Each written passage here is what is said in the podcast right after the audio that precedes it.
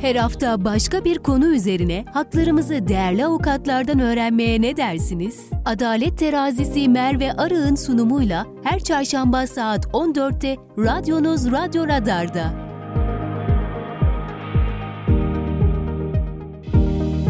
Merve Arı'nın hazırlayıp sunduğu Adalet Terazisi başlıyor.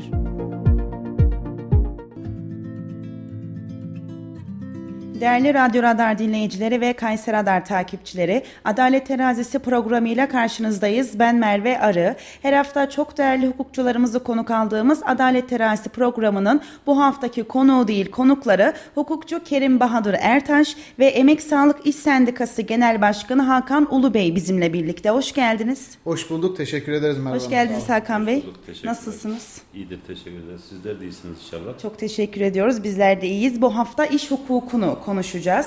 Siz değerli takipçilerimizin bu konuyla alakalı soruları olursa bizlere sosyal medya hesaplarımızdan yazabilirsiniz. Aynı zamanda 0352 336 2598 hemen alt bantta yazan iletişim numarasından da bizlere iletişim e, sağlayabilirsiniz. Şimdi daha öncesinde biz Kerim Bey'le de yine bir program yapmıştık. Bugün de nasip oldu. Hem de Emek Sağlık İş Sendikası Genel Başkanı Hakan Ulu Bey de bizlerle birlikte olacak. Başlamak istiyorum. Kerim Bey öncelikle ilk sorumu size yöneltmek istiyorum. İş hukuku nedir? Kaç ayrılır? Evet. Teşekkür ederim. Şimdi şöyle iş hukukunu e, kapsamlı bir şekilde ele almak için ne yazık ki yeterli bir vaktimiz olmayacak bugün. O yüzden genel prensipleriyle ele alacağız. İş hukuku e, son yıllarda muhatap olduğumuz bir kanunumuz var. Bundan önce e, yaklaşık bir 10 yıl kadar öncesinde bir kanunda değişikliğe uğradı. Eski kanunumuzda hala kullandığımız bazı maddeler olmakla birlikte 4857 sayılı kanunu şu an güncel olarak fiilen kullanıyoruz. Bu çerçevede çalışma hayatını düzenliyoruz. İş hukukunu e, tabi sadece mevcut kanunla, yürürlükteki kanunla ele almak çok doğru olmayacaktır. Neden? Çünkü e, iş kanun takip eden 6356 sayılı sendikalar ve toplu iş sözleşmesi kanunu vardır. Bu kanun da iş kanunun tamamlayıcısı ve destekleyicisi niteliktedir. Bunun yanında bizim normlar hiyerarşisi dediğimiz hiyerarşiye tabi olarak da anayasada, anayasanın altında uluslararası hukuk çerçevesinde bağlı olduğumuz bağıtlayan sözleşmelerle de iş hukuku desteklenmektedir. Ne yazık ki bugün Türkiye'de genel olarak görmüş olduğumuz uygulama iş hukukunu iş kanunu üzerinden ele alma ve yargıtay iştahatları üzerinden elma, ele alma pozisyondur. Ama tabi sadece bununla sınırlı değildir demiş olduğum gibi uluslararası hukuk sözleşmelerinde dikkate aldığımızda iş hukukunun farklı bir boyutuyla karşılaşmaktayız. Şimdi e, Sayın Ulu Bey'e dönmek istiyorum. Emek sağlık iş olarak hangi iş kolundaki işçiler için sendikal faaliyet yürütmektesiniz? Teşekkür ederiz. Ee, Emek Sağlık İş Sendikası 17 nolu sağlık iş kolunda faaliyet veren e, gerek kamu işçileri gerekse özel sektör işçilerinde faaliyet vermektedir ve onların e, ekonomik ve sosyal hakları için mücadele etmektedir. E, Sağlık Bakanlığı'nda, Aile Sosyal Politikalar Bakanlığı'nda ve YÖK üniversitelerde faaliyetlerimiz, örgütlenmelerimiz devam etmektedir. E, işçilerin genel olarak yaşadığı problemlerin ortadan kaldırılması için ne gibi çalışmalar yapılmalıdır? İşçilerin e, genel sorunlarının e, ortadan kaldırılması için az önce Avukat Bey de bahsetti. 4857 iş kanunu var. E, bildiğim kadarıyla Türkiye'de güncellenmeyen tek iş kanunu. Evet. Yani şu anda bu iş kanunun güncellenmesi gerekiyor. Oradaki e, maddeler e, veya kanunlar e, kamu işçisine hitap etmiyor. Yani bizlere hitap etmemektedir. O yüzden biz bu iş kanununun güncellenmesi e, yönünde çalışmalarımızı sürdürüyoruz daha çok. Zaten bu iş kanunu güncellendiğinde Avukat Bey'in de dediği gibi yani artık e, iş hukuku üzerinden değil de iş kanunu üzerinden bazı şeyler yürütüldüğü zaman sıkıntılar ortaya çıkmaktadır. Tekrardan döneceğim. E, Kerim Bey bu arada kamu işçisi ne anlama gelmektedir? Evet, Hakan Başkan onu zikretti. Hemen evet. e, ifade edelim. Şimdi kamuda e, bizim iş gördürme usullerimiz vardır. Kamu çalışanlarının e, genel olarak bir e, işe alış usulü vardır. Nedir bunlar? Hepimizin bildiği 657 sayılı kanuna tabi devlet memurları. Bunların farklı kadroları. Sözleşmeli olarak alınabilir, kadrolu olarak alınabilir ve bunun haricinde genelde e, duymuş olduğumuz ama içeriğini çok bilmediğimiz mevsimlik işçi veyahut da diğer çalışma modelleri vardır.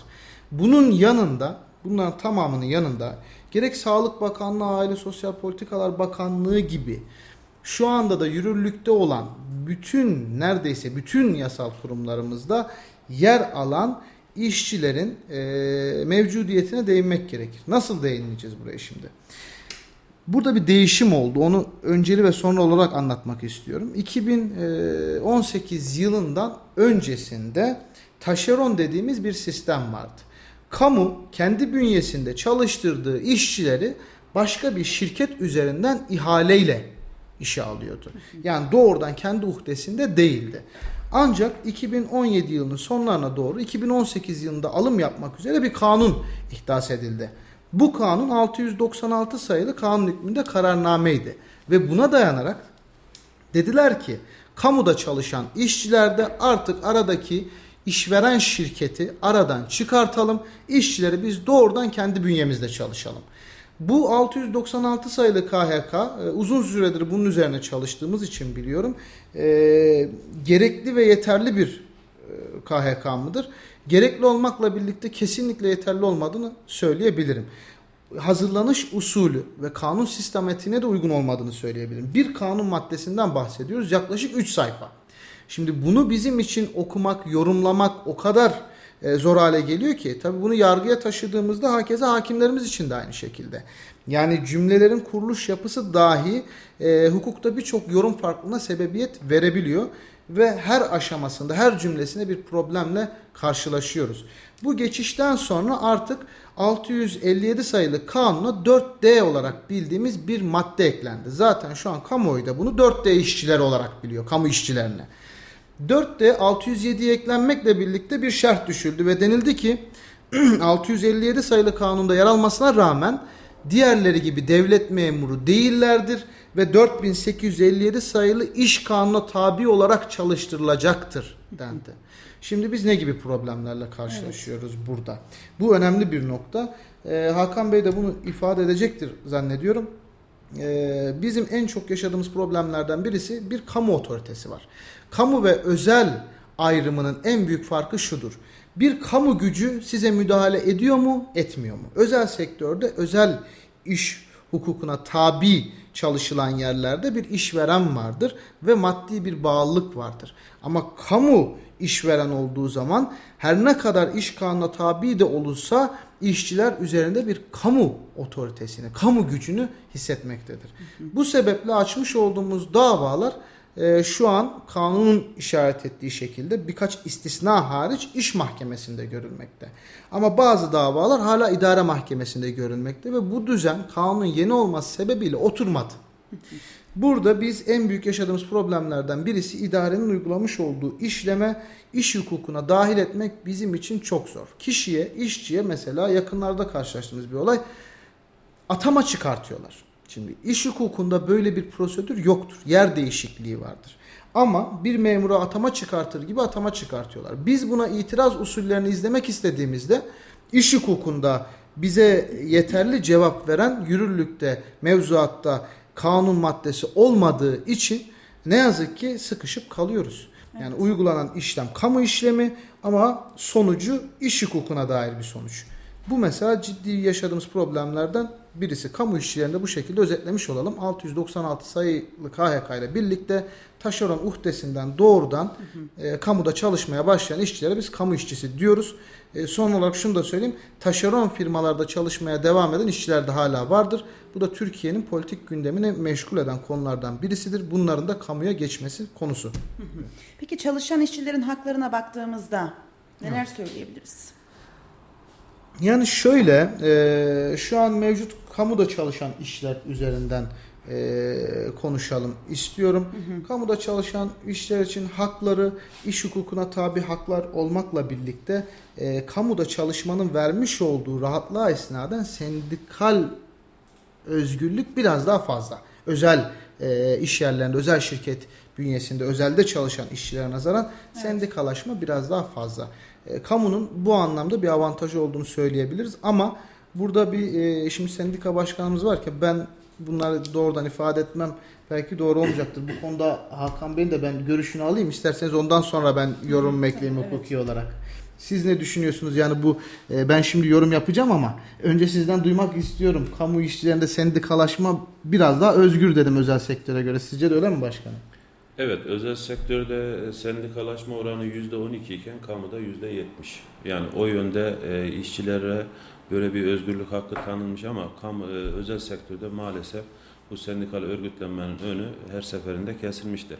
Şimdi e, 2018 2 Nisan öncesi 696 KHK hükmünde kararnameyle kadroya geçmeden önce Türkiye genelinde taşörene kadro faaliyeti verilmekteydi. Ve bunun neticesinde 2 Nisan 2018'de 4D statüsünde kamu işçisi olarak kadroya geçtik ama Avukat Bey'in de bahsettiği gibi eskiden e, taşörendeyken bir tane patronumuz vardı. Şimdi kamuda kaç tane patronumuz var bilmiyoruz. Yani mesela işçinin bir hastası var veya bir özel işi var. Bir izin alacak. Kimden alacak ve kaç kişiden alacak? 5-6 kapıyı, 5-6 odaya girip çıkmışlığı olmuştur. Bir iznini kullanabilmek için. Maalesef ki e, kamudaki yöneticilerimiz bir türlü 4D işçilerini kabullenmemişlerdir.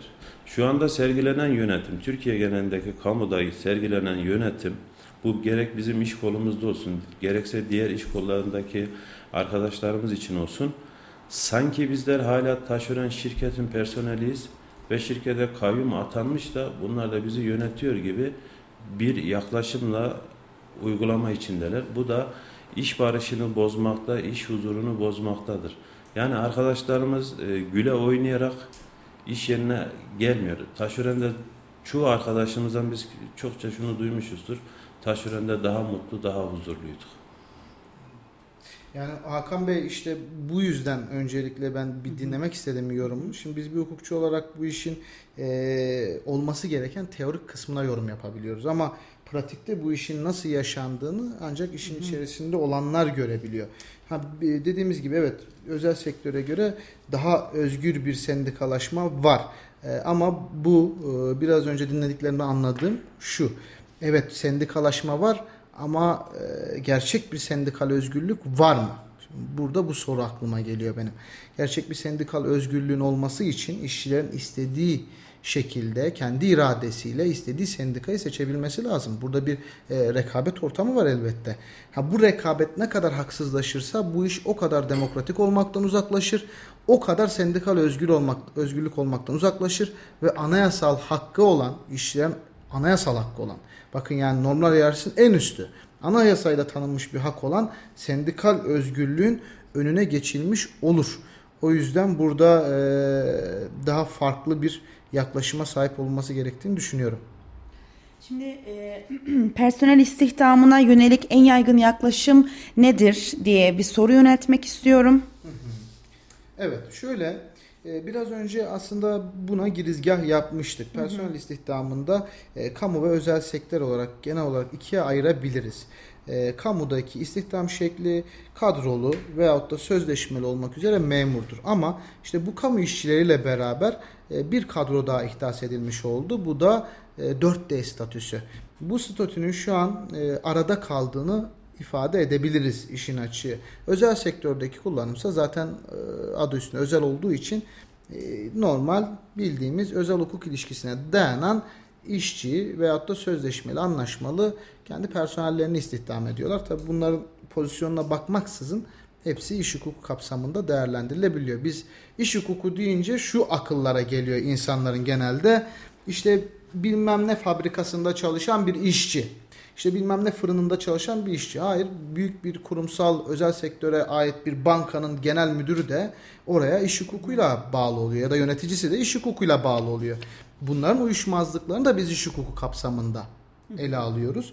E, iş hukukuna ilişkin şunu da ifade etmek isterim. E, istihdam şekillerinin yanında mahkemelerin ele alış biçimini de e, aslında biraz değinmek istiyorum. Mahkemeler burada iş mahkemeleri gerçekten hani e, ekseriyette diyelim hı hı. E, karmaşık olunmayan konularda işçi lehine yorum hakkını kullanabiliyor. Ama tabi bazı şeyler var ki birçok şeyde kullanırken bu yorum hakkını bazı konularda e, ketum bir duruş sergileyebiliyor. Yani mesela iş kanunu dışında kalan konular var. Şimdi birazdan bilmiyorum değinecek misiniz ama işte fazla çalışma mesela. kişilerin haftalık 45 saat çalışması gerekiyor. Şimdi burada uygulamada tabi buna riayet ediliyor mu? Genelde edilmiyor. Sabah 8'de işe başlanıyor. Akşam 6'da 6-6.30 gibi iş bırakılıyor. Tabi iş kanun farklı yorumlanır. Yani bazen işe gelme süreleriniz de işten gitme süreleriniz de iş kapsamı, çalışma saati kapsamında evet. değerlendirilir. Sonuçta buraya gelmek için de harcadığınız zamanda siz kendi kişisel hayatınızı yaşama fırsatı bulamıyorsunuz. Yani işveren için bir faaliyet yürütmüş oluyorsunuz aslında. İşe gitmek için bir faaliyet yürütmüş oluyorsunuz. Ee, burada da iş kanununun kapsamına sığmayan fazla çalışma konusu e, mesela mahkeme açısından yorumlanırken burada bazen e, işçi lehine yorum ilkesi den çıkılabiliyor. Yani ben bunu şahit müşahede ettiğim dosyalardan biliyorum. Örnek veriyorum. Kamu işçilerinde bu çok yaşandığı için oraya da değinmek istiyorum. 24 saat esaslı çalışma diye bir sistem var. Bu sistem aslında çalışma hayatında Hakan Bey benim bildiğim kadarıyla birçok yerde yok. Yani Avrupa ülkelerinde böyle bir çalışma sistemi yok. 24 saat çalıştığını kurum söylüyor. Yazıyla kabul ediyor. E, işçi de ben de çalıştım diyor. Tanık da var. İş yargılamaya gittiğinde burada haftalık çalışma saatinin aşması sebebiyle ve gece çalışması olması sebebiyle fazla mesai çıkıyor. işçilerin alacakları çıkıyor. Tabi şöyle bir algı var bizde. E, işçiler dava açarken bu konuda çok çekingen oluyor. İş korkusu, iş kaybetme korkusu yaşıyor ve kamuda çalışan işçiler de genelde sanki e, devlet aleyhine bir şey yapıyormuş gibi bir psikolojik mantığa giriyor. E, halbuki kendi haklarını alıyorlar yani. Burada aldıkları bir hak başkasının değil. Kamu da olsa, özel de olsa sizi çalıştırdıysa karşını vermek durumunda. İşte bu 24 saat üzerinden çalışma yapılan yerlerde e, Yargıtay genel olarak şu görüşe sahip. Diyor ki ben 24 saat çalışsa da bir kişi diyor. Bunu görsem dahi diyor. Ben buna inanmam diyor. Yani 24 saat bir kişinin çalışıyor olması mümkün değil. 4 saat uyumuştur diyor. Yani ben bunu düşerim diyor. İşte örnek veriyorum bunu tabi birebir anlatmıyorum bir saat öğle arası vermiştir diyor. Ben bunu düşerim diyor. Düşe düşe düşe 24 saat kişi orada bulunmuş olsa dahi e, çalışma saati işte 18 saat üzerinden hesaplanıyor. Ve burada aylığa vurduğumuzda, yıllığa vurduğumuzda çok ciddi rakamlarla işçinin alacak kaybı olabiliyor. Bu özel sektörde de geçerli. Diyeyim noktalıyım. Yoksa ben iş kanunu tamamen anlatacağım baştan sonra. Şimdi e, Emek Sağlık İş Sendikası Genel Başkanı Hakan Ulu Bey sizin görüşleriniz, fikirleriniz, bakış açınız bizim için önemli. Size şöyle bir soru yöneltmek istiyorum. Sağlıkta şiddetle alakalı. E, sağlıkta şiddete karşı olan durumlara bakış açınız nedir? Biz e, sadece sağlıkta değil e, tüm insanlıkta şiddete karşıyız. Onunla ilgili e, çalışmalarımız var. E, Bahadır Bey'le de bu işleri sürekli istişare ediyoruz. Bunun e, ana çözümü de yine meclisten geçiyor. Yine hükümet kanadından geçiyor. Orada daha e, sağlık çalışanlarını daha koruyucu maddelerin e, ve sert bir cezaların uygulanması lazım. Bugün yine e, Şırnak'ta bir güvenlik arkadaşımız hasta yakını tarafından darp edildi. Kendisine de buradan geçmiş olsun dileklerimizi iletiyoruz. Yani şiddeti hiçbir şekilde tasvip etmediğimiz gibi şiddetle ilgili üstümüze düşen sendika olarak gerekse insani olarak e, her türlü çalışmaları yürütüyoruz. Yapılan her türlü çalışmalara da destek vermeye hazırız. Gün geçtikçe çünkü artıyor ve her geçen maalesef, gün de artmaya maalesef. devam ediyor. Bunu biraz daha hani sağlıkta daha sık yaşadığımız için sağlık üzerinden söyledim. Şimdi e, sağlıkta da şöyle bir sıkıntımız da var. Yani bu şiddetle ilgili yapılan toplu iş sözleşmesinde e, ekonomik ve sosyal hakları belirttiği gibi bir tarafta da ceza cetveli var. Yani orada e, özellikle güvenlik arkadaşlarımızı çok derinden etkileyecek bir e, madde konmuş e, yetkili sendika tarafından. E, genelde aslında tüm çalışanlarımızı kapsıyor ama en çok güvenlik bu konuya maruz kalacak. Hasta yakını veya hastayla e, diyaloğa giren olası bir e, şeyde e, şey yapan arkadaşımıza önce ihtar sonrası sözleşme feshi diye bir ceza şeyi işlemi koymuşlar. E şimdi arkadaş ne yapacak güvenlik arkadaş? Yani bizim hiçbirimiz kamuda kalkıp da ya canım sıkıldı hadi gideyim bir hasta yakınıyla kavga edeyim veya onunla münakaşaya gireyim diyecek halimiz yok. Ama böyle bir uygulamada e, doktorun da güvenliği, oradaki çalışan diğer arkadaşların da güvenliğinden sorumlu olan bir güvenlik görevlisi şimdi nasıl bir olaya müdahale edecek? Yani bunu ceza niyet şeyinde değil de tam tersine bunu e, güvenlik özellikle güvenlikteki arkadaşlarımızın daha çok koruyucu maddelerin olması lazım ki şiddetin önüne de geçebilelim. Kendimizi emanet ettiğimiz, tüm sağlıkçılarının kendine emanet ettiği güvenlik görevlisi darp ediliyor, şiddete maruz kalıyor ama bunu koruyucu hiçbir madde yok. Ve kurum tarafından da savunulmuyor. Bu konu yargıya intikal ettiğinde kurum tarafında da herhangi bir savunma mekanizması devreye girmiyor. Arkadaşımız yine kendisiyle ve e, darbedenle baş başa kalıyor mahkemede. Bu konuda da ceza alan arkadaşlarımız da oldu, maddi sıkıntılara giren arkadaşlarımız da oldu. Bunun için bir an önce bunların böyle ceza mahiyetinde değil de daha çok koruyucu maddelerin ön plana çıkması gerekir. Biz de bununla ilgili Emek Sağlık Sendikası olarak her platformunda mücadelemizi veriyoruz. Şimdi avukat beyimiz az önce bir istihdam şeyinden bahsetti, iki istihdamda. Şimdi 2018 2 Nisan'da bizleri 4D kadrosuna alırken bizde de 3 ayrı istihdamda e, alındık. Eski işçiler 696 KHK hükmünde kadroya geçen işçiler yani bizler ve sonrasında iş kuru üzerinden atanan 4D işçi statüleri. Bunun, bu üç işçi e, de aynı tek sözleşmeye tabi Aynı iş kanununa tabi. 4857 iş kanununa tabi. Ama e, işleyişte üçü de birbirinden e, haklarda farklı. Mesela bu iki e, eski işçilerin ve işkur üzerinden giren arkadaşların tayin hakkı varken 696 KHK hükmünde giren e, arkadaşların tayin hakkı yok.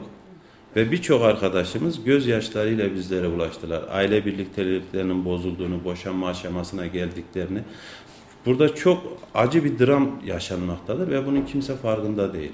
Yani bir istihdam yapılıyorsa genelini kapsaması lazımken bizi dediğim gibi yani hala bir taşören zihniyetiyle yönetilme şeyinde olduğumuz için 696 her zaman bir şey kenarda kalmıştır. Biz e, önceliğimiz e, tüm işçi arkadaşlarımızın korumda saygınlığını kazanmak ve bu ayrımın ortadan kalkmasını sağlamak için tüm mücadeleyi sergileyeceğiz. Hakan şöyle ben de ekleme yapmak isterim buraya. Şimdi doğrudan e, dört değişiklerle alakalı değil ama bu konu bir bütündür. Şimdi biz zincirin bir halkasını kırdıktan sonra o zincirin sağlam kalmasını beklemek mümkün değil. Bizdeki alımlar, personel alımlar bu çok genel bir problemimiz aslında. E, belli bir iltizama tabi olmuyor. Bazen işte bugün karar veriliyor. Deniliyor ki bugün KPSS puanıyla alım yapacağım e, hemşire alacağım örnek veriyorum ya da bir sağlık çalışanı alacağım başka bir şey alacağım. E, bu kişiler girdikten sonra 3 yıl artı 1 sene çalışmak kaydıyla e, kadroya alınacaktır. Şimdi burada alım yapıyorum. KPSS puanı yüksek olan kişiler giriyor vesaire. Sonrasında bir alım açılıyor. Diyor ki sadece mülakatla alım yapacağım. Doğrudan kadroya geçireceğim. Şimdi diğerinin tek suçu ee, KPSS'de ya daha önceden başarılı olmuş olmak ya da yüksek puan almış olmak ve bunun karşılığında diğerinden daha aşağıda bir hak gözetiliyor. Bence kamuda çalıştırılan kişiler için bu özel sektörde de ama özel sektörün her alanını denetime tabi almak da kolay bir iş değil. Kamuda çalışan işçiler için daha doğrusu özür dilerim her türlü personel için e, ciddi bir çalışma yapılıp sosyal haklar ve statü yönünden e, ciddi bir katık kural konulması gerektiği kanaatindeyim. Yani bu görece hale geldikçe insanların memnuniyeti de azalıyor. İş barışı dedi biraz önce Hakan Bey. Bu konu çok önemli. Yani biz bunun üzerinde hep duruyoruz. İş barışı çok önemli. Avrupa ülkelerinde bizim örnek aldığımız iş hukuku sistemi veyahut da çalışma hayatı sisteminin en önem aldığı prensip iş prensip iş barışı. İş çalışan insanların sadece maddi gelirlerini kaygı edinmiyorlar o insanların oradan elde ettiği manevi hazzı da bir kaygı unsuru haline getirip buna yönelik düzenleme yapıyorlar. O anlamda işte mesela şuna da örnek verelim hazır yeri gelmişken meslek kodları diye kamudaki işçilerin ciddi bir problemi var. Milyonlarca işçi çalışıyor değil mi Hakan Bey? Maalesef. Ee, maalesef. kamuda. Ee, burada insanlar o biraz önce bahsettiğim 696 sayılı KHK ile işe alınırken e, bir hüküm konuyor. Deniliyor ki ihale şartnamesinde yaptığı işi yapmak üzere işe alınır. İhale şartnamesine bakıyoruz. Ya temizlik olarak insanları ihaleyle e, çalıştırmışlar ya da teknik personel olarak. Ama ekseriyet temizlik olarak. Şimdi gidiyorsunuz burada şehir hastanesinde ya da işte kamu devlet hastanesinde diyelim. Kayseri Devlet Hastanesi'nde 2000 personel alınmış kamu işçisi olarak ya da 1000 personel diyelim. 1000 personel alınmış. Bunun tamamı temizlik. Şimdi 1000 personelin devlet hastanesinde temizlik olarak çalışmasının bir e, mantığı var mı? Yani Hakan Bey hastanede çalışan Orada e, özel şirkette ihalelerde şöyle bir maddeden kaynaklanan sıkıntı var. Şu anda birçok mevcutta çalışan arkadaşlarımız da aynı şeyi şey yapıyor. İhale sözleşmelerinde eksik personelle çalışma şeyi yoktu. Taşeron şirketin eksik çalışması yoktu. Bin personelse o gün raporlu olan kişinin yerine anında ertesi gün bir kişi ekleyecekti. Yani bu 999 kişi olmayacaktı. Bin kişi orada hazırda bulunacak. Bu şekilde olunca e, mesela arkadaşımız e, hasta kabul temizlikteki izne gitmiş. Hasta kabulde bir artı bir var. O artı biri temizliğe göstermiş. Ve maalesef ki 2018'de kadroya geçerken bu hatalar düzeltilmediği için şu anda bunun mağduriyetini yaşayan arkadaşlarımız var. İşte hatalı meslek kodları ve fiilen yaptıkları iş üzerinden bildirilmeyen meslek kodları var. Ee, Avukat Bey'in de dediği gibi kadroya temizlik olarak geçmiş ama daha sonrasında kamu idareciler bunları hasta kabulü olarak kullanmış. Şu anda tekrar geri temizliğe çekmişler ve bu arkadaşlarımız şu anda çok e, bir depresyon halinde çalışıyorlar. Evet. Yani düşünün Travma. yani çok büyük bir travma yaşadılar. Yani aynı poliklinikte doktorla hasta kabulü yapan arkadaşımız şu anda o doktorun temizliğini yapar hale geldi. Düşünün yani oradaki arkadaşı Gitgide daha da kötüye gidiyor. aynen öyle. Bu arkadaş ne kadar verimli olabilir? Ne kadar sağlıklı çalışabilir? Yani bunun gibi birçok sıkıntılar var. İnşallah bunları e, düzelteceğiz. Yani haklısınız içinde- yıllarca emek veriyor, doktor oluyor. Ardından da böyle bir durum yaşıyor. Travma olmasın da e, ne olsun. Kerim Bey'in de bahsettiği az önceki kamudaki iş alımı e, işte şu en son alınan 4 B'li arkadaşlarımız var. Onlar 3 yıl veya 4 yıl çalıştıktan sonra ka- e, 657'ye tabi olacaklar. Sonradan giren adam direkt 657 olarak başlıyor. E, bu adam 3 yıl emek vermiş. Yani bizim gibi ben mesela kamuda 20 yıldır e, devlet hastanesinde görev yapmaktayım. Ama bir anda İşkur'dan gelen arkadaş benden daha çok ekonomik ve sosyal haklara sahip. İşte burada e, bu kıdem farkının ve işe alış biçiminin mutlaka belli bir kurala tabi olması gerekiyor. Yani sonradan gidip bu hiçbir yerde kabul edilmez ki.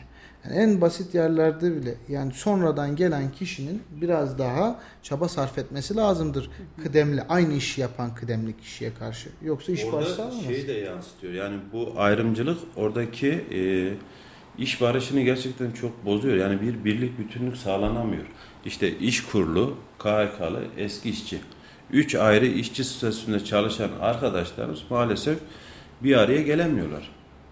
E, Farklı çünkü toplu iş sözleşmeleri yapılıyor. Sendikalar e, işverenlerle işçilerin orada çalışan işçilerin haklarını korumak için toplu iş sözleşmeleri düzenlerler.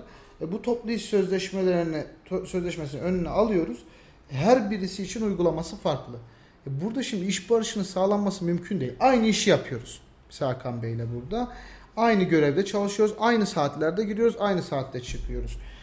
Aynı gün işe girmiş de olabiliriz. Biri KHK ile girmiştir. işte birisi işkurla girmiştir.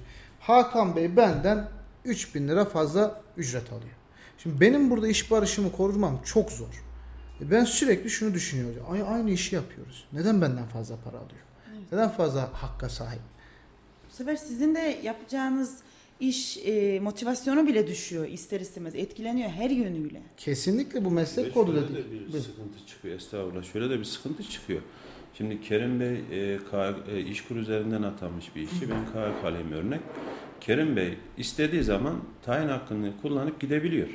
Kurumda bir memnuniyetsizlik, bir huzursuzluk veya bir mobbinge baskı kaldığını düşündüğü an başka biriyle tercihini yapabiliyor. Ama ben yapamıyorum. Ve ben de aynı toplu iş sözleşmesinden faydalanıyorum. Kerim Bey de aynı toplu iş sözleşmesinden. Aynı iş kanununa tabiiz ikimiz de. Evet. İkimizin de toplu iş sözleşmesi ceza cetveli birebir aynı. Ama onun böyle bir hakkı var. Benim böyle bir hakkım yok. Ben ne kadar mobbinge maruz kalsam da ne kadar kendi iş dünyamda kapansam, küssem de kımışlama gibi bir hal şeyim yok, tercihim yok. Ve bu arkadaşımız e, bu şekilde çalışırken öbür arkadaşımız artık işine küsmüş. Bir an önce ya emekliliğini dolduruyordur ya bir kredisi, ev kredisi vardır. Onun bitmesini bekleyip artık e, kendini emekliliğe hazırlar hale gelmiş. 57 52'sinde 48'inde emekli olan arkadaşlar olduğu gibi. Yani şimdi yine aynı e, şeyde işkur üzerinden giren arkadaşımız 2019'da atanmaya başladı bunlar. Bunlar çalışabiliyordu. 2018'de KHK hükmünde atanan arkadaşlarımızda zorunlu emeklilik vardı. Ve gözyaşıyla emekli olan insanlar oldu. Ve ne oldu? 2022'de zorunlu emeklilik kalktı. Tamam kalktı güzel. Peki öncesindeki mağdur olan insanların şeyin oldu. Bir tane bayan arkadaşımız aradı bizi. Şu an hatırlayamıyorum hangi ilden. Eşi engelli. Kendisi de kadrolu personel oldum diye kredi çekmişler. Ev almışlar. Kadına bir telefon 3 ay sonra emeklisin yıllık izinlerini kullan. Ben ne yapacağım diyor. E onların suçu neydi? Yani gerçekten e, az önce de Kerim Bey bahane etti, şey bahsetti. E, al acele düzenlenen bir karar e, ve orada 23. madde çok şey yani kamu işçisini sıkıntıya sokan bir şey oldu. Bir an önce burada da bir düzenlemenin olması gerekli. Geçici 23 ve 24. maddelerinde kalkması gerekli.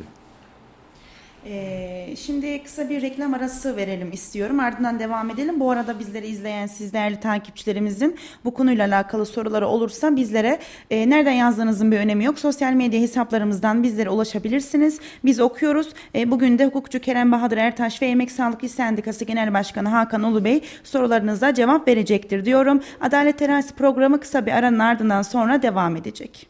Şimdi reklamlar. Bir imza düşünün. Olduğu her yere değer katan, hayat veren. Hayalleri gerçeğe dönüştürürken memleketin her karış toprağına güçlü projelerin temelini atan bir imza. İlkleri yaşatan aynı imza şimdi sizleri yeni projelerine davet ediyor. Bu imzayı tanıyorsunuz. Çünkü 5 yıldır olduğu her yerde farkını yaşıyorsunuz. En iyisini isteyenler için değeri her geçen gün artan yaşam projeleri Grup Avenir güvencesiyle Yozgat ve Kayseri'de.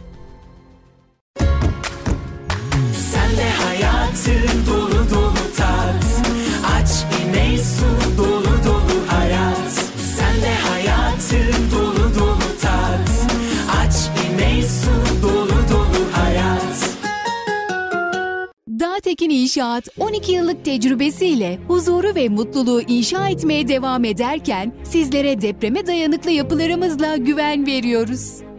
Erkilet bölgesinde bade konakları 4, 5, 6, Seyrani yükselen konutları, şehir hastanesi bölgesinde hastane konakları, Yavuzlar Mahallesi Dağtekin Konağı projelerimizle yüzlerce aileye yuva yapıyoruz. Erkilet bölgesinde yer alan villa projelerimiz İnceada Villaları 1, 2, 3 ile Doğan'ın kapılarını sizlere aralıyoruz. Siz de bu projelerde yerinizi almak, Dağtekin'le yuva sahibi olmak için acele edin. Adres Sümer Mahallesi Erkilet Bulvarı numara 22 Taksim A Koca Sinan. Telefon 0352 220 çift 011 0533 652 çift 045 Reklamları dinlediniz.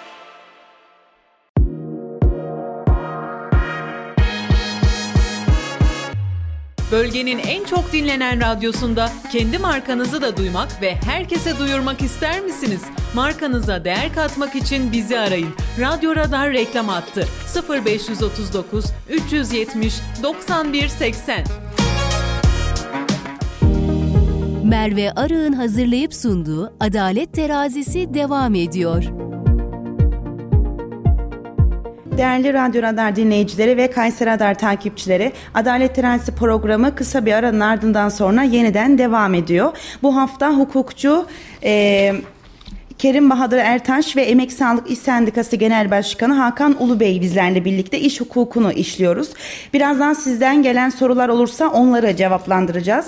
Ben sorularımla devam etmek istiyorum. Ee, Kerim Bey size soru yöneltiyorum. Kıdem tazminatı hangi şartlarda alınır? Evet, şimdi biraz daha iş hukukunun pratik taraflarına artık e, değinelim. Kıdem tazminatı e, alabilmek için kanunun öngördüğü belli başlı şartlar vardı. Öncelikle kıdem tazminatı nedir? Bunu izah edelim. Evet.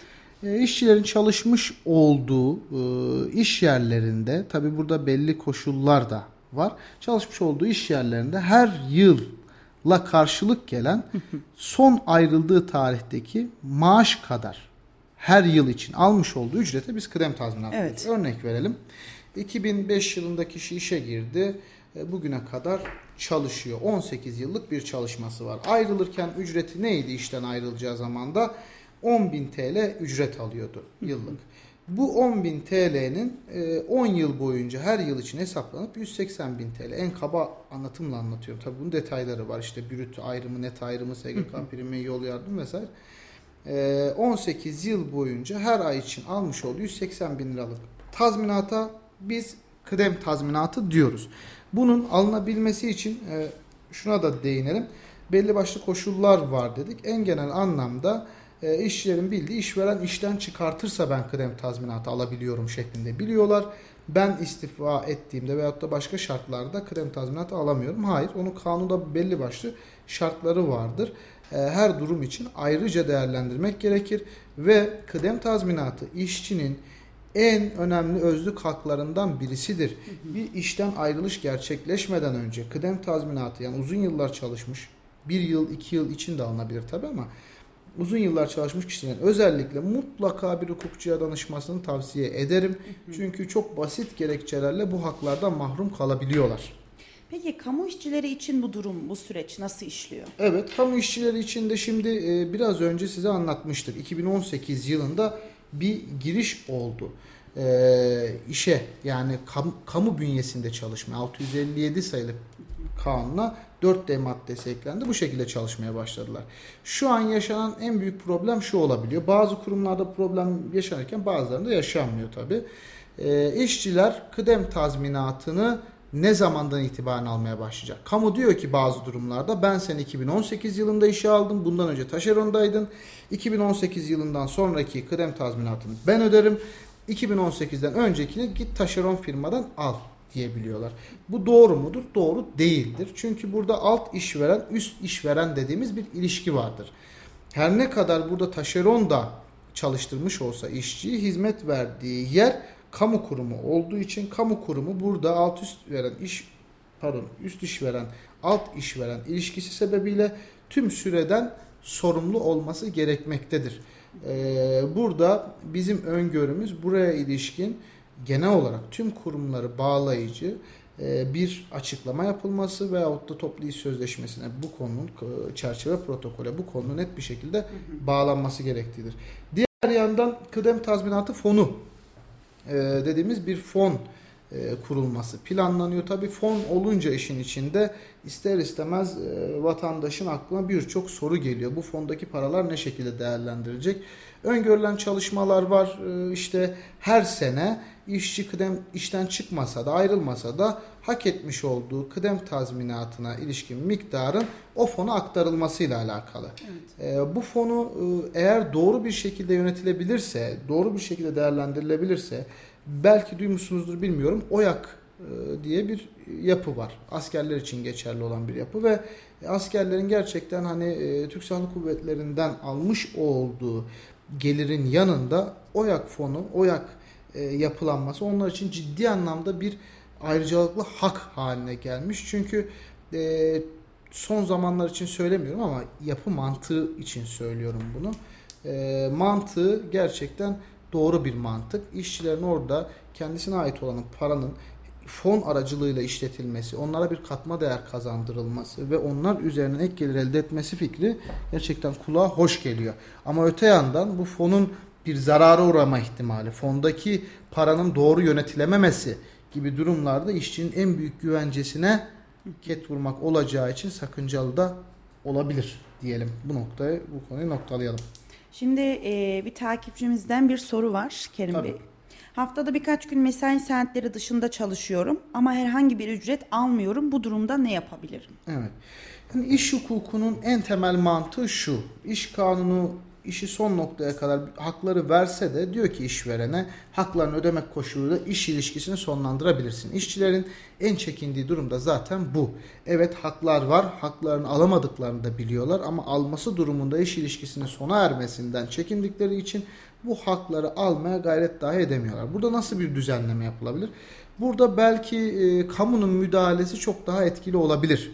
E, bazı konularda denetim mekanizması çok daha etkili olabilir. Eğer tüm işçiler için aynı pozisyonda e, çalışması gerekirse işverenin bu durumda ayrımcılık yapmadan dikkat etmesi gerekir. Aksi halde şöyle bir mantığa sahip oluyor. Diyelim ki e, haftalık çalışma saati şu an 45 saat. 50 saat çalışacak bir işçiyle anlaşıyor ve asgari ücret ödeyeceğim diyor. Hı hı. İşçi de ihtiyacı olduğu için e, veyahut da evi yakın olduğu için veyahut da başka başka gerekçelerle evet ben bu koşulu kabul ediyorum deyip işe gidebiliyor. Ama diğer kişi hakkını aramak istediğinde işten çıkışa maruz kalabileceği için işveren açısından burada kolay bir tercih yapma imkanı doğuyor. İstemiyorsan e, iş ilişkine son verebiliriz gibi bu bir tehdit unsuru olarak görülebiliyor.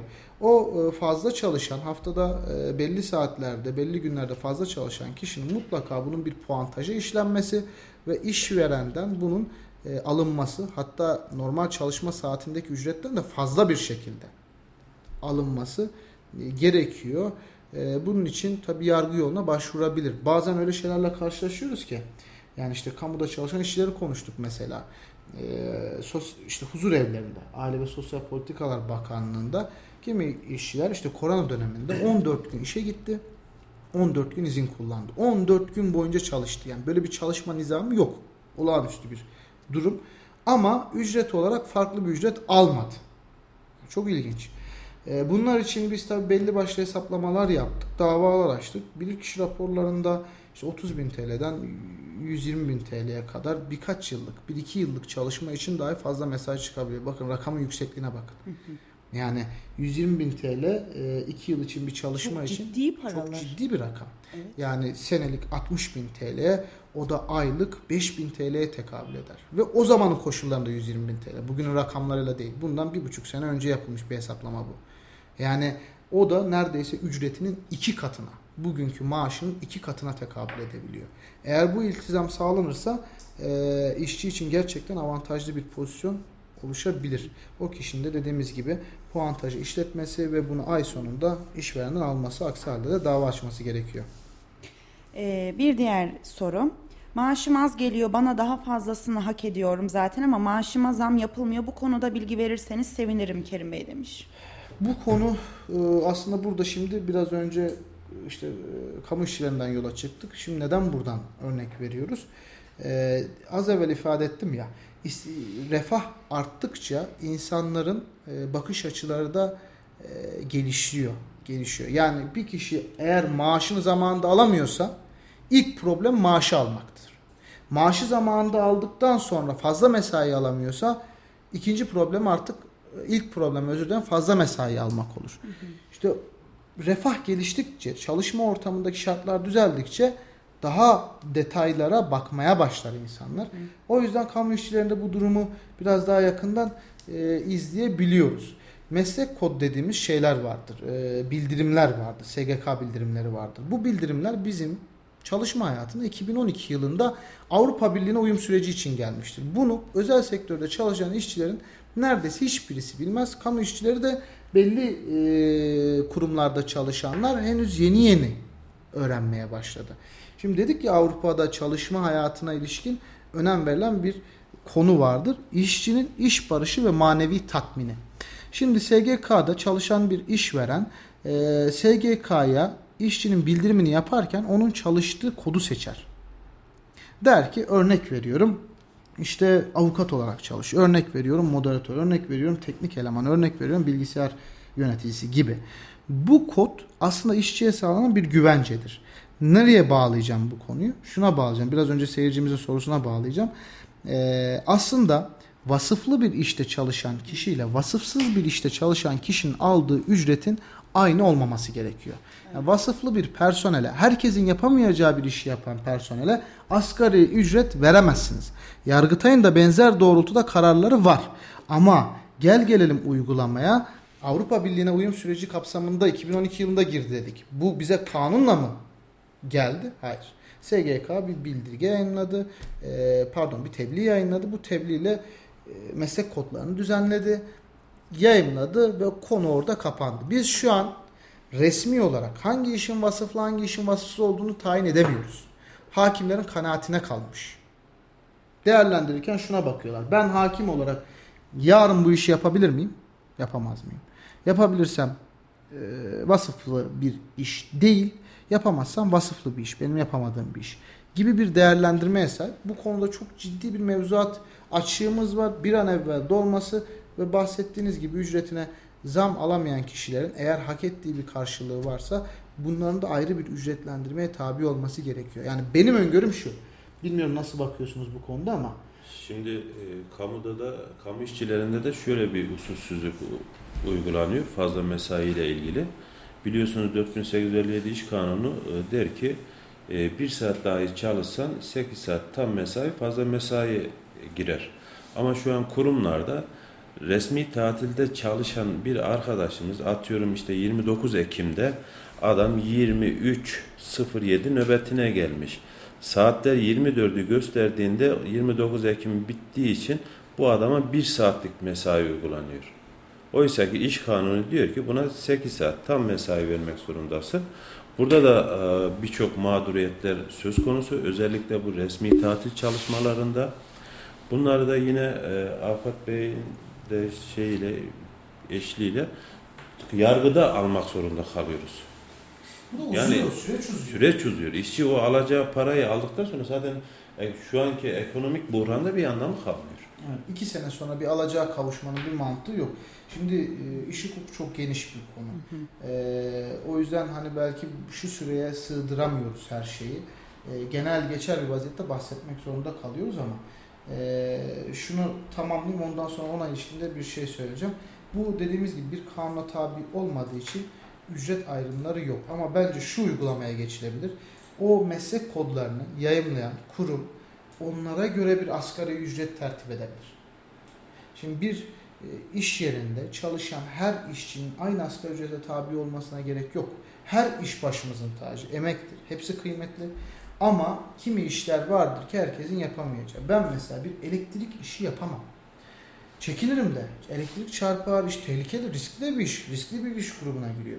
Mesela elektrik üzerine çalışan, eğer meslek kodları tam bir şekilde belirlenmiş olsa fabrikada çalışan bir kişi, elektrik üzerine çalışan bir kişinin normal işte orada e, herkesin yapabileceği bir işi yapan kişiye nazaran daha yüksek ücret alması sağlanabilir. Ama bunlar tabii şu an o kadar çok problemimiz var ki belki ilerleyen safhalarda konuşulabilecek problemler. Alacak noktasına da şöyle değineyim. Şimdi biz aynı zamanda arabuluculuk da yapıyoruz ve iş e, hukukuna ilişkin uyuşmazlıkların arabuluculukta uzlaşma oranı çok arttı. Neden arttı peki? Artık şu mantığa sahip. Bugün alacağım 50 bin TL, 2 yıl sonra alacağım 100 bin TL'den daha iyidir mantığına sahip oluyoruz. Çünkü e, gözle görülür bir enflasyon durumu var. E, fiyatların yükselme durumu var. İşçiler de o yüzden artık uzlaşmaya başlıyor ve ciddi anlamda hak kayıplarına uğrayabiliyorlar. E, burada işletilecek faiz sisteminin değiştirilmesi problemleri ortadan kaldıracaktır. Enflasyon altında kalmayacak bir faiz uygulandığı takdirde ya da önce alacağı enflasyon zammı ve sonrasında faiz uygulandığı takdirde işçiler hukuki haklarını tam bir şekilde alabilecektir. Şimdi e, Sayın Ulu Bey, her denetim kamu için midir? Özel sektörde de bu durumlar söz konusu mu? Çünkü dediğiniz gibi işverenler zam istesek veya mesai saatim bitti desek hemen işine son veririm diyor diyor bir takipçimiz. Şimdi özel sektörde bunu savunmak çok zor. Yani gerçekten orada özel sektörün iş kanunun üstünde bir şey var. Ama kamuda öyle değil. Kamuda e, arkadaşlarımız çok rahat haklarını arayabilir. Kesinlikle de herhangi bir sözleşme fesli söz konusu olmaz. Sen e, ekonomik haklarını aradığın için, bunun mücadelesini verdiğin için kimse hiçbir şekilde senin sözleşmeni feshedemez. Ama özel sektörde maalesef ki bu korku imparatorluğunda çalışan çok sayıda işçi arkadaşlarımız var. Orada da işte sendikalaşma ön plana çıkıyor. Evet. Yani sendikal e, örgütlenme çok önemli işte. Bu konularda önemli. Bir diğer soru. Haddinden fazla çalışıyorum ama hakkımı alamıyorum. İşten ayrılmak istiyorum ama tazminat hakkım da yok. Ne yapabilirim diyor. Tazminat hakkım yok derken şunu mu kastediyor acaba izleyicimiz? Yani işten ben ayrıldığım için tazminat alamamı kastediyorsa bu bilgi yanlış. Şimdi istifa durumlarında da tazminat alınabilmesi mümkün. Ama dediğim gibi mutlaka bir hukukçuya başvurulması gerekiyor. Çünkü kişisel durum burada çok büyük önem arz ediyor. haklı nedenle fesih dediğimiz bir fesih şekli vardır iş kanununda. İşveren içinde vardır, işçi içinde vardır. İşçi kendi işten ayrılmak istese dahi eğer haklı nedenle fesih gösterebileceği bir durum varsa kıdem tazminatını alması mümkündür. Bunlarda da tabii şuna dikkat edilmesi gerekiyor. Bu fazla mesai gibi alacak hakları için 5 yıllık bir zaman aşımı vardır. 5 yıldan e, geriye doğru gidemiyoruz. O yüzden kimileri şunu düşünüyor. Ben çalışırken dava açmayayım. Çalışma hayatım bittikten sonra dava açayım alacaklarım için. Ama o 5 yıllık süreyi bazen kaçırabiliyoruz. 10 yıl boyunca fazla mesaiyle çalışmış. Ya da mobbing. Ya da mobbing sebebiyle işten ayrılmak istiyor. Bu durumlarda işçinin kendini haklı gösterebileceği bir gerekçe varsa ve bunu bildirerek ihtar çekerek haklara nefes ederse ayrılması mümkündür. Haklarını alarak ayrılması mümkündür. Ee, peki Türkiye'deki işçiler için genel olarak konaklama imkanı mevcut mu? Ülkede en yaygın çalışan konaklama türleri için geçerli olabilecek herhangi bir özel sağlık ve güvenlik sorunu var mı diye soruyorum. Soru bana geliyor. Evet, Kerim Bey. tamamdır. Şimdi şöyle e, konaklama imkanı yani Türkiye'de genelde insanlar çalıştığı yerlere yakın yerlerde yaşamayı tercih ediyor. En azından aynı şehirlerde. Bu e, bireysel olarak işverenle kendi aralarındaki anlaşmaya tabi olsa da kanun düzenlemiş olduğu bazı şeyler de var, e, düzenlemeler de var. Genelde bunu nerede görüyoruz? Yurt dışında çalışan işçilerde. Mesela buradan işçiler gidiyor bir şirket vesilesiyle e, Afrika ülkelerinde veyahut işte e, Orta Doğu'daki bazı zengin ülkelerde veyahut da Balkanlarda ya da herhangi bir ülkede çalışmaya gidebiliyor. Bu e, çalışma esnasında işverenin tabi konaklama yükümlülüğü doğuyor. Burada konaklamadan bahsedebiliriz. Ama Türkiye içerisindeki çalışmalarda eğer bireysel anlaşmalarla bir bağlanmış standardı yoksa genel olarak bir konaklama imkanından söz edemeyiz. Ee, bir de şu soruyu sormak istiyorum ben. Ücret kesme cezası yani Türk e, iş hukukunda işverenler ücret kesme cezası uygulayabilmektedirler mi? Eğer öyleyse buna ilişkin kurallar nelerdir? Evet. Şimdi bizim e, iş hukukunda kamuda olduğu gibi net bir herkesin tanıdığı bir disiplin cetvelimiz yok. Ama sendikalaşmanın olduğu yerlerde genelde yapılan e, eyleme, fiili duruma karşılık gelen bir ceza yaptırma bağlanabiliyor. Ama nerelerde? Sendikal çalışmanın yapıldığı, toplu iş sözleşmelerinin bulunduğu yerlerde. Eğer bu yoksa iş yeri e, kendisi bir ceza cetveli düzenleyebiliyor ve bu cetveldeki cezaya ta, yapılan fiile karşılık gelen cezayı vererek cezalandırabiliyor. Bunlara itiraz yolu mümkün değil mi? Elbette ki mümkün. Kamu içinde kimi durumlarda mümkün, özel sektörde de bazı durumlarda mümkün hale gelebiliyor. Ve biz bu cezalandırma cetvelinin e, iş yerlerine disiplin açısından gerekli olduğuna inanıyoruz ve her iş yerinin düzenlemesi gerektiğini düşünüyoruz. Ee, bir de mobbing davası veya buna dayalı sözleşme fesinden de bahsedelim Evet. istiyorum. Mobbing davası Türkiye'de henüz çok oturmuş bir dava türü değildir ama en sık karşılaştığımız durumdur. Ee, Çalışanlara e, gösterilen tavır ve tutumların sert olması yani bunlar mesela dediğimiz gibi Avrupa ülkelerinde çok daha katı yorumlanırken bizde biraz daha esnek yorumlanıyor. Bizde en büyük problem de şu mobbing davasında ispat külfeti. Aslında olması gereken ispat külfeti e, işçinin haklı karine olarak sunabileceği delillere karşı işverenin mobbing uygulamadığını göstermek olması gerekirken bizdeki mobbing mantığı şu şekilde. işçi ispatlasın. e şimdi ses kaydetmek hukuka aykırı. Evet. Gizli bir şekilde görüntü kaydetmek hukuka aykırı. Evet. İş- İşçiler yanında çalışan arkadaşların tanıklık etmesini istediğinde problem yaşamayan kişiler iş endişesi duyduğu için tanıklıktan çekiniyor. E bir durumda mobbingi ispatlamak Türkiye'de ne yazık ki çok kolay değil. Ve mobbingin karşılığı olan tazminat hakları da kolay değil. Ha burada ben şunu da merak ediyorum. Hani 3 aşağı 5 yukarı bilgi sahibim ama kamuda bu durum özel sektörden biraz daha farklıdır tahmin ediyorum. Çünkü orada bir idare sorumluluğu var. İdari yönetim var.